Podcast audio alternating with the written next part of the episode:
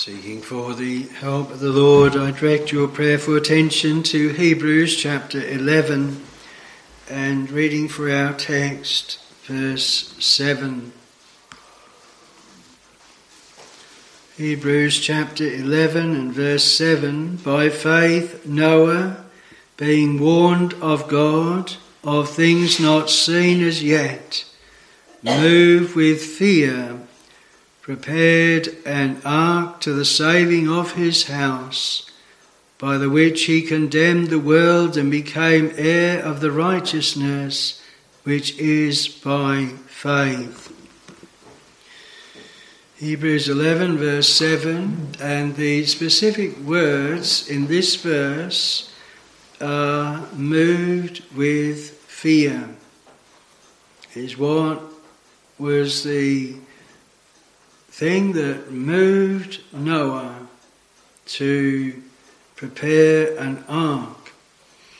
Now, this chapter, of course, sets forth faith, faith in the lives of God's children. It tells us what faith is. Verse 1 Now, faith is the substance of things hoped for, the evidence of things not seen. We're told that it is through faith that we understand the worlds were framed by the Word of God, so that things which are seen were not made of things which do appear. And throughout this chapter, there are many instances given of the Lord's dear people of how faith wrought in their lives. Some, like Abraham, it brought him to go out into a place which he should receive for an inheritance. Others, like Abraham, like Sarah, were able to believe God would give them seed when their womb was dead, and they were given that promised seed in Isaac. We have many instances of how faith was very active. It moved the people of God to do things. Later on in the chapter, it speaks also of what it enabled the people of God to endure and to go through in fiery trials, in being stoned, sawn asunder, tempted, slain with the sword. Faith acts in many, many different ways, and we should not think that it is only to be discerned and seen in one way. Not to read like an obituary or something like that and think, well, how that person had faith active in their life, that's how I must be, or otherwise I'm not a child of God. If anything, Hebrews 11 tells us what different effects the faith of God has and we know from Hebrews uh, 12 that faith is the gift of God. We're told that in Ephesians, by grace ye are saved through faith, that not of yourselves, it is the gift of God. And Hebrews 12 tells us that Jesus is the author and finisher of our faith. And so the narrative here gives us a cloud of witnesses, and I believe we have a cloud of witnesses round us, those that are alive, those that we've known and walked with ourselves and seen how faith wrought in their lives. But here is added another thing of which faith is joined with, and that is the fear of God. By faith, Noah, being warned of God of things not seen as yet, moved with fear, prepared an ark to the saving of his house. And it is that which is upon my spirit, the working of faith in this way, to give the fear of God, and that that fear of God then is what is seen as the moving force, if you like. You know, you might think of the other passages here, I think, well, it is faith that is the thing that is actually moving and bringing, uh, like to, to move countries or to uh, act like uh, Joseph making mention, departing of the children of Israel. But here is added to faith that effect of faith is to have the fear of God. So I want to look first at what is the fear of the Lord. And then I want to notice our Lord Jesus Christ as to also having that fear of the Lord. And then lastly, a motivation to act or not to act. But firstly, the fear of the Lord. Throughout the Word of God, there is many fear nots. Many times the Lord would assure His people that the things that they are going through, that they are not to fear them, or those things that they fear will come upon them, maybe that they're cast out, they're not the people of God, or the hand of the Lord is against them. And they are given those fear nots, those assurances that the Lord's thoughts towards them are thoughts of peace and not of evil. The fear that is spoken of here is not that fear that causes torment. It is not that fear that causes terror, but a filial fear, a fear recognizing the power of God, the might of God, the authority of God, the ability of God to do great things as the great King of Kings and Lord of Lords. There are many instances in the Word of God where the fear of God can be seen in the two balancing signs. We think of David when he was seeking to bring the Ark of the Covenant up into Jerusalem.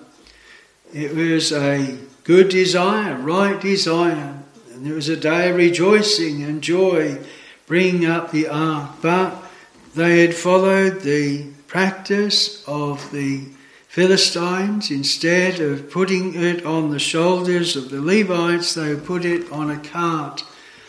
And when they came to uh, the threshing floor, then there was the Uzzah put forth his hand to steady the ark, the oxen shook it, and the Lord slew him. And we read that David, he feared to go before the Lord that day. The Lord had made a breach. The Lord didn't say, well, the people are all joyful, they're happy, they're rejoicing at bringing the ark. I won't touch them. I'll just turn a blind eye to this uh, lack of observance of my way and my direction, and that they have taken on board what the Philistines did in returning the ark to, to Beth Shemesh. No, the Lord dealt with it and dealt with it severely, made a breach upon Uzzah. And the effect of David was he could not bring up the ark, he could not continue to bring it up. And the ark was taken aside to the house of Obed Edom, and there it rested for three months. But then the Lord showed another side, and he blessed the house of Obed Edom. And when David heard that, then he felt able to bring up the ark, and he gave commandment that the Levites should carry the ark, because he said at the first, Ye did it not after the due order. He recognized, he realized why the Lord had dealt as he had done. And so David in the fear of the Lord, he had the two sides. He could see the Lord that would deal so swiftly and uh, in, in such a way on one side as to chastise, as to correct, and on the other side that he would bless. And those two things put together We think of the hymn writer, My soul stands trembling while she sings the honours of her God. The Lord has said regarding those of his people as against them because they thought that he was just such a one as himself. Man bringing God down to his level, making God to be subject to his idea of morality, his idea of what is right or what is wrong, instead of having that great high view of God.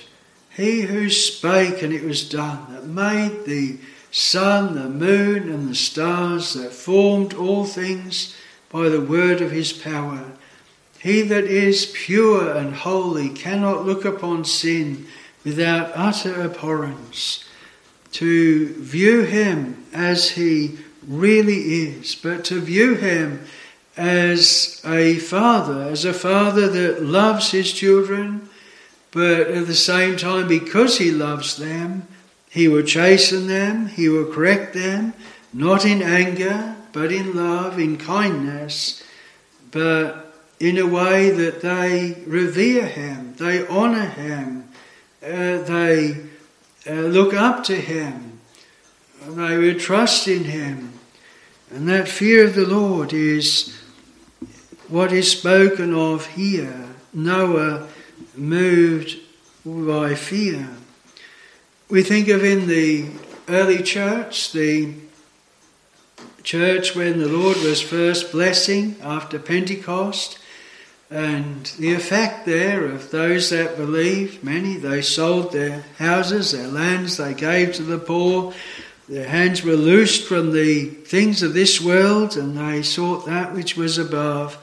But there were those that wanted to imitate the effect of the grace of God, Ananias and Sapphira, and yet they still had their covetous hearts, and so they sold their land and made out to the apostles that they were giving the whole amount to the Lord. Peter says that they lied to the Holy Ghost, and it was a conspiracy between them. They both knew what they had decided amongst themselves, and both were struck down dead. And we read that great fear came upon the church. But did it turn everyone away? Did it make them to say, well, we are not going to serve this God, we're not going to follow him? It didn't have that effect. The Lord blessed the church. Then we have another counter to that. They had a great persecutor of the church, which was Saul of Tarsus, hailing men and women to prison. And I've no doubt that many thought, well, if the Lord dealt with Ananias and Sapphira like that, what is he going to do with Saul of Tarsus? Well, what the Lord did with him was to convert him and to change his heart and bring him down before him, humble him before him. And then we read with the church that the churches then had rest round about. Their persecutor had been taken away. But how did they walk? Walking in the fear of the Lord. They were edified, they were multiplied. The fear of the Lord we're told in Proverbs is the beginning of wisdom. It is that which is the key to all of the true knowledge of God, the wisdom of God. God is greatly to be feared in the assembly of the saints, to be had in reverence of all them that are about him. And we are exhorted in the Psalms to serve the Lord with fear, that we are to walk in such a way that we are mindful of who He is, we are mindful of His all seeing eye, His holiness, His righteousness, His justice, and we are to walk in that way that we are mindful He sees and knows all about us. Thou, God, seest me. And it is this that is to really mark out the true people of God. The world today thinks nothing of blaspheming the Lord. They are like Pharaoh, who, when Moses came and said to him to let the people of God go, he said, Who is the Lord? Who is the Lord that I should fear him? And the Lord said, and we, we read in Romans, For this purpose have I raised thee up to show forth my might and power in thee. And we have man lifting up his fist against God, shaking against the Holy One of Israel. But that was done so that all nations knew. And 40 years later, Rahab spoke of it. She hadn't forgotten it. I wonder how many of us can think back 40 years. And what happened not to us, but to another nation. That left a real mark on those nations round about what happened in Egypt. And then when the children of Israel were coming to Canaan, there was many things that the Lord did, and especially the drying up or the stopping up of Jordan, that again great fear. And that really, in one sense, was terror because they knew in Canaan that the sentence of the Lord was against them. With the children of Israel, the Lord's blessing was with them. But they were to know really above all people, and they knew it through the wilderness, through the giving of manna, through the fiery serpents for Korah, Dathan, and Abiram, how the Lord dealt with them, and even with Miriam, the Lord dealing with them as his children, and without any partiality, the sovereignty of God, the justness of God, the holiness of God the fear of the Lord. And that then is the beginning of wisdom, should affect all that we say and do and think and all that we act, how we view the Lord. Now, with Noah, we are told here that he was moved by fear. And this was a fruit of faith. By faith, Noah, being warned of God, of things not seen as yet, moved with fear, prepared an ark to the saving of his house. But before I come to that moving, I just want to notice the beautiful prophecy regarding our Lord Jesus Christ in Isaiah 11.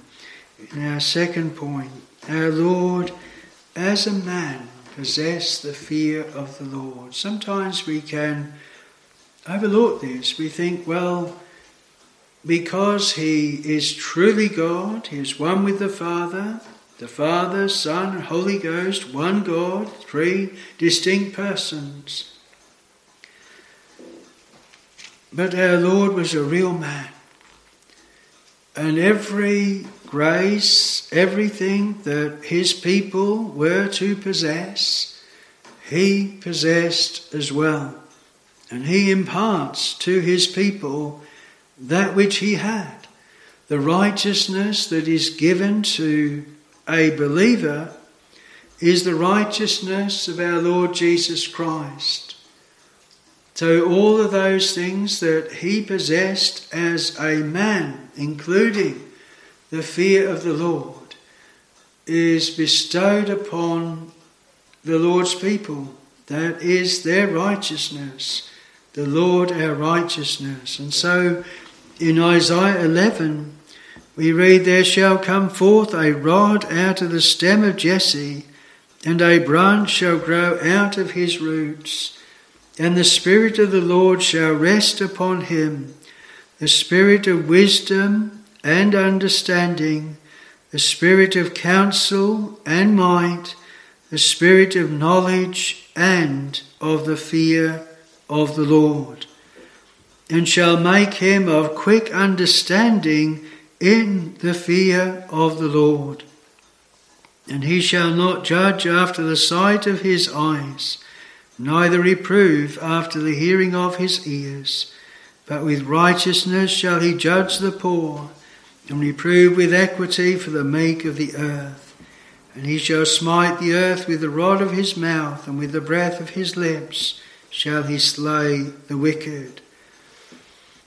Now we read of the Lord Jesus Christ as the obedient Son, obedient unto death. Lo, I come in the volume of the book, it is written of me. I delight to do thy will, O God. The view that our Lord Jesus Christ had of his Father, of himself, perfect view. The Jews, when they sought to blaspheme him, contradict him, our Lord answered most so solemnly that he could not deny himself. He could not deny that relationship that he had with his Father. He always spake in the greatest terms of reverence and esteem and of love and of greatness as he viewed his Father. You might say if there was two people on earth and they were partners together or had an association together, they may be more familiar with each other, would use more familiar names, or perhaps have a lack of that awe or reverence. But is not so with our Lord with our Lord as it should be with a father and a son. there is that great esteem and reverence and fear in this right way of viewing his father. And I believe it is so vital in all that the Lord was to do. We speak here of a motivation to act and yes, we might say with our Lord, it was love that brought him. God commendeth his love toward us, in that while we were yet sinners, Christ died for us. But one thing that was always before our Lord, everything that he did was according to the holiness of God. Everything that he did was according to the justness of God. There wasn't to be like with David and the ark, doing something not right, not in accordance with it, but everything had to be right. The payment had to be exact, a just balance, a just weight. Every jot, every tittle, everything had to be done perfectly and with respect to all of the scriptures why we hear him in the Garden of Gethsemane when they came to take him.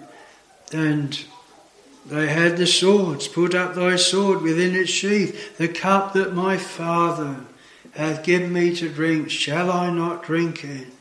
And the esteem, the reverence that he had of his Father. Thinkest thou not that I could pray my Father, and he would presently give me ten, six legion of angels? But how then, or 12 legion of angels, but how then should the scriptures be fulfilled? And he has respect to the scriptures, to the word of God, that, that fear and reverence of what was written and what was set forth there.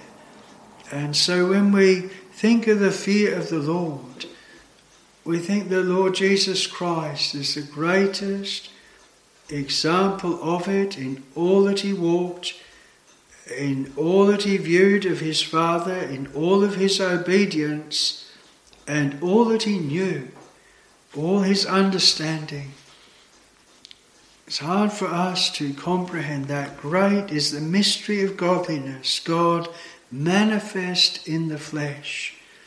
And those things that were wrought in him that he might be the firstborn among many brethren, and that his sacrifice might be fully acceptable unto this great God, holy God, this God whom we would fear also.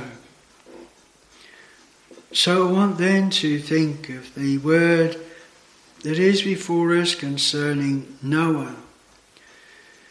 We read of the account in Genesis chapter 6 when the Lord gave Noah the direction to prepare the ark and to build the ark. The earth grown so wicked and so much against God, God would said that He would destroy it, and gave to Noah the directions, the instructions, how to build the ark, what to do. We know from other scriptures that Noah was a preacher of righteousness. He didn't just build the ark, but he preached. And he set before those around him what God was going to do. Now, our Lord, He speaks of the last days that are to be the same as in the days of Noah. That the destruction shall not come by water, but shall come by fire. As it was in the days of Noah, so shall it be in the days of the Son of Man. They bought, they sold, they married, they gave in marriage until the flood came and took them all away. It is a direct parallel to the times in which we live. The Lord is pointing back to Noah's day, back to what Noah was told about the wickedness of those around him and the judgment that God was going to give. Noah believed it. And we're told here that Noah had faith, and it was by faith that he was warned of God, of things not seen as yet. That applies to us here. Things not seen as yet. Peter says that they were saying even in his day, but where is the promise of his coming? All things continue as they were from the beginning of the world. He said, In this they are ignorant the world standing out of the water and in the water being overflowed with water perished, wherein eight souls that they were saved by water. And he sets before them that though the Lord is long delayed, he will come and the world will be destroyed. The Lord will certainly return. And the message is really the same as in Noah's day.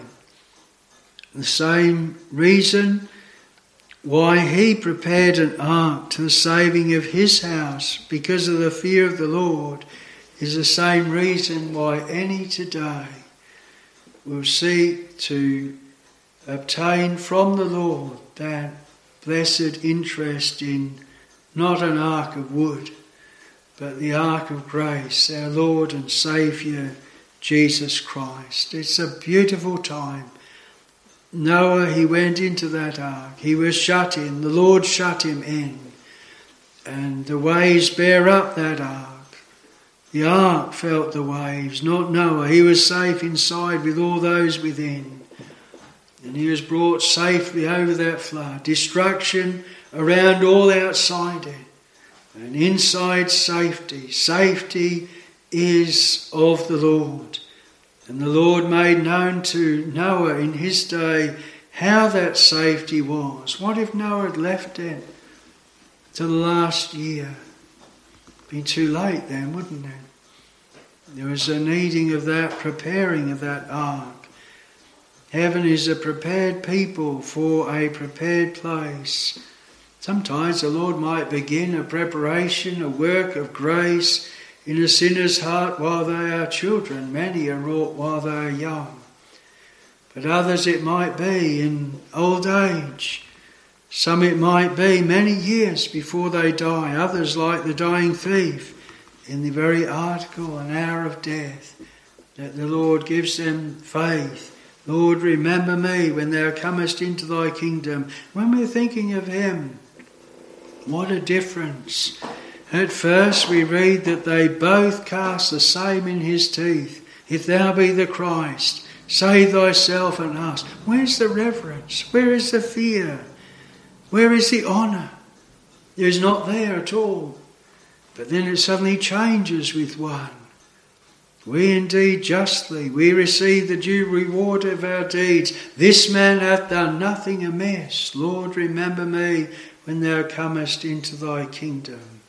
What a difference. How we treat the Lord, our language, how we come before Him, how we view Him.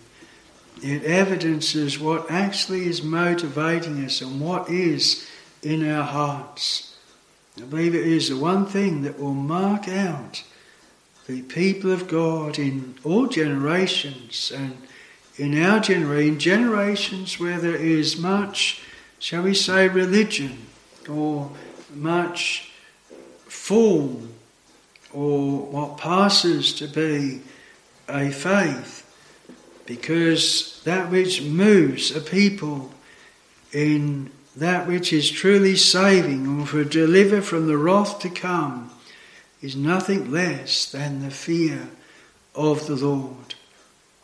And it is through that, uh, through faith, that that is given.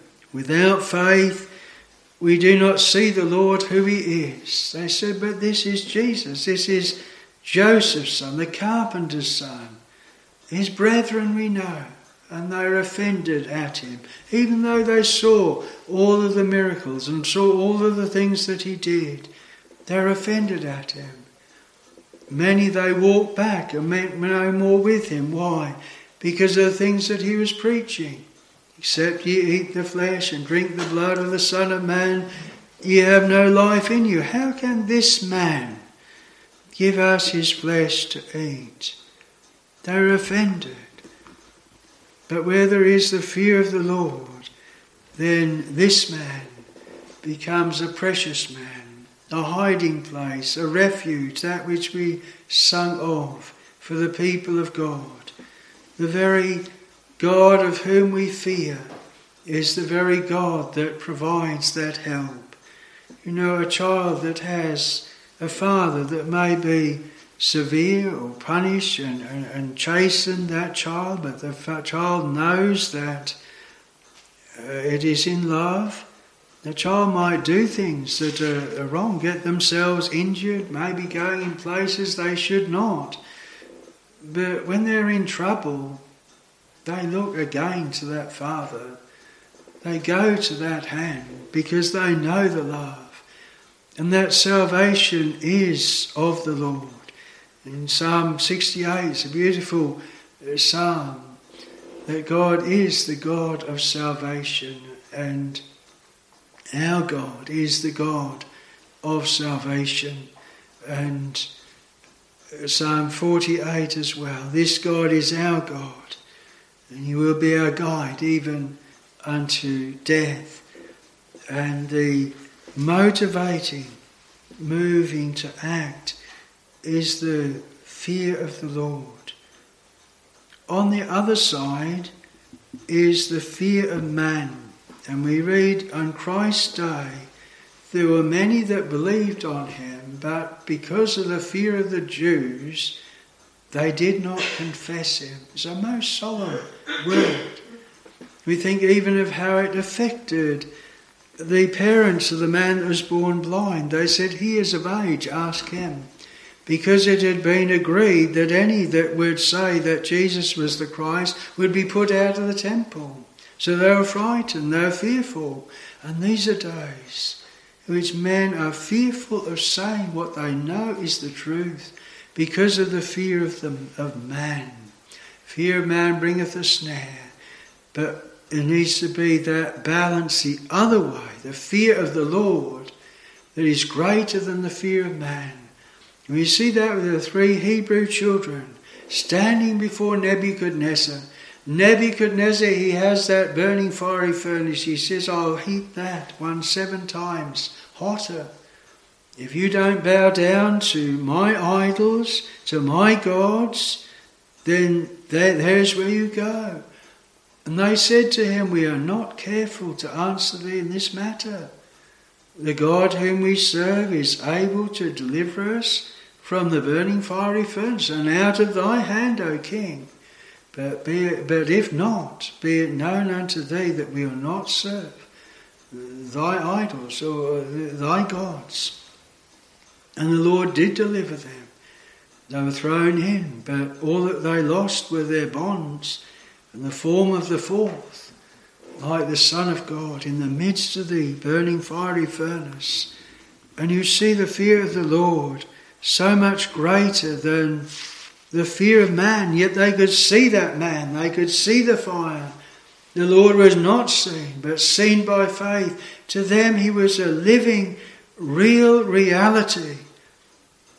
One that truly existed, was alive, and was able to do far above all that they could ask or think. And yet, he was not a puppet. You know, some believe this, well, the Lord should answer my prayers. If I say this, He should do it. If I ask for this, He must give it. We have to supplicate our petitions if the Lord will and to be begging, asking Him, not dictating, not demanding, not saying, Give me this sign and give me that sign, and until you do this, then I'm not going to act. The Lord gives His people that fear of the Lord, the beginning of wisdom, shows them the way. And because of that fear of the Lord, they walk in that way that He has shown them. Now, Noah didn't stand and say, Lord, but there's not even been rain upon the earth. There's no water here for this ark. Why build it? How many must have mocked him? jeered at the very thought. How many will do the same today? But with the fear of the Lord, then we esteem all the words of the Lord to be right. And it makes it so real to us, so, so real, and so that then moves to act, a motivation to act. We sang in our first hymn as an unctuous light to all that is right, a bar to all that is wrong. And Nehemiah, it was a bar to that which was wrong. In Nehemiah 5 and verse 15, we read of him as the governor of the land And The former governors, they had been uh, taking uh, eating the bread of the governor. They'd had what supposedly was, was their right to have. But Nehemiah, he saw the state of the condition of the people and he wouldn't eat of it.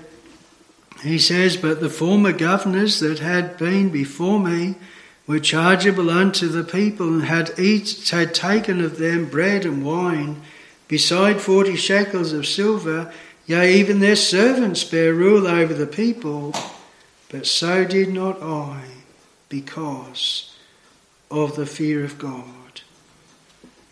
It had an effect on what he was doing with the wall again. The fear of the Lord was what was motivating him, moving him. And that is to be with us as well. What is it that motivates us? What is it that holds us back from walking in the Lord's ways? What is it that should constrain us to walk in the Lord's ways? Is it not the fear of the Lord? The same as what Noah was granted? And we must say it is the grant. This is a token in itself Faith is what is the gift of God. All men have not faith. And the very fear of God is the token in itself. All men have not that fear. And if the Lord has blessed us with that, that is a motivation above any to walk in His ways, to obey His voice to be like that early church, walking in the fear of the Lord. Not just one day, not just two, but characterize their whole lives, walking in the light of the countenance of the Lord. How real is the Lord to us? How real is our communion with Him, our fellowship with Him? How real is His word to us? How does it speak to us? Does it speak with authority? Never man spake as this man spake. Does it speak to us as if we were his children, his sheep? My sheep, they hear my voice and they follow me. Not man, but follow the Lord. With Noah, he was moved with fear. Maybe think of what moves us. What is it that influences our lives? Is it just that the fear of man is bringing a snare? Or do we really have the fear of the Lord? May the Lord help us to be a follower of those that walked by faith, that were blessed with the fear of the Lord.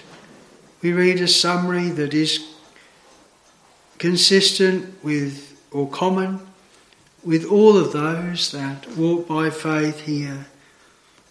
And that is from verse 13. These all died in faith, not having received the promises, but having seen them afar off, were persuaded of them and embraced them, confessed that they were strangers and pilgrims on the earth. For they that say such things declare plainly that they seek a country. And truly, if they had been mindful of that country from whence they came out, they might have had opportunity to have returned. But now they desire a better country, that is, an heavenly. Wherefore, God, the God that they fear, is not ashamed to be called their God, for he hath prepared for them a city. May the Lord grant us the fear of the Lord and that effect on our lives, that it moves us as obedient children, as a people formed for the Lord's praise. Amen.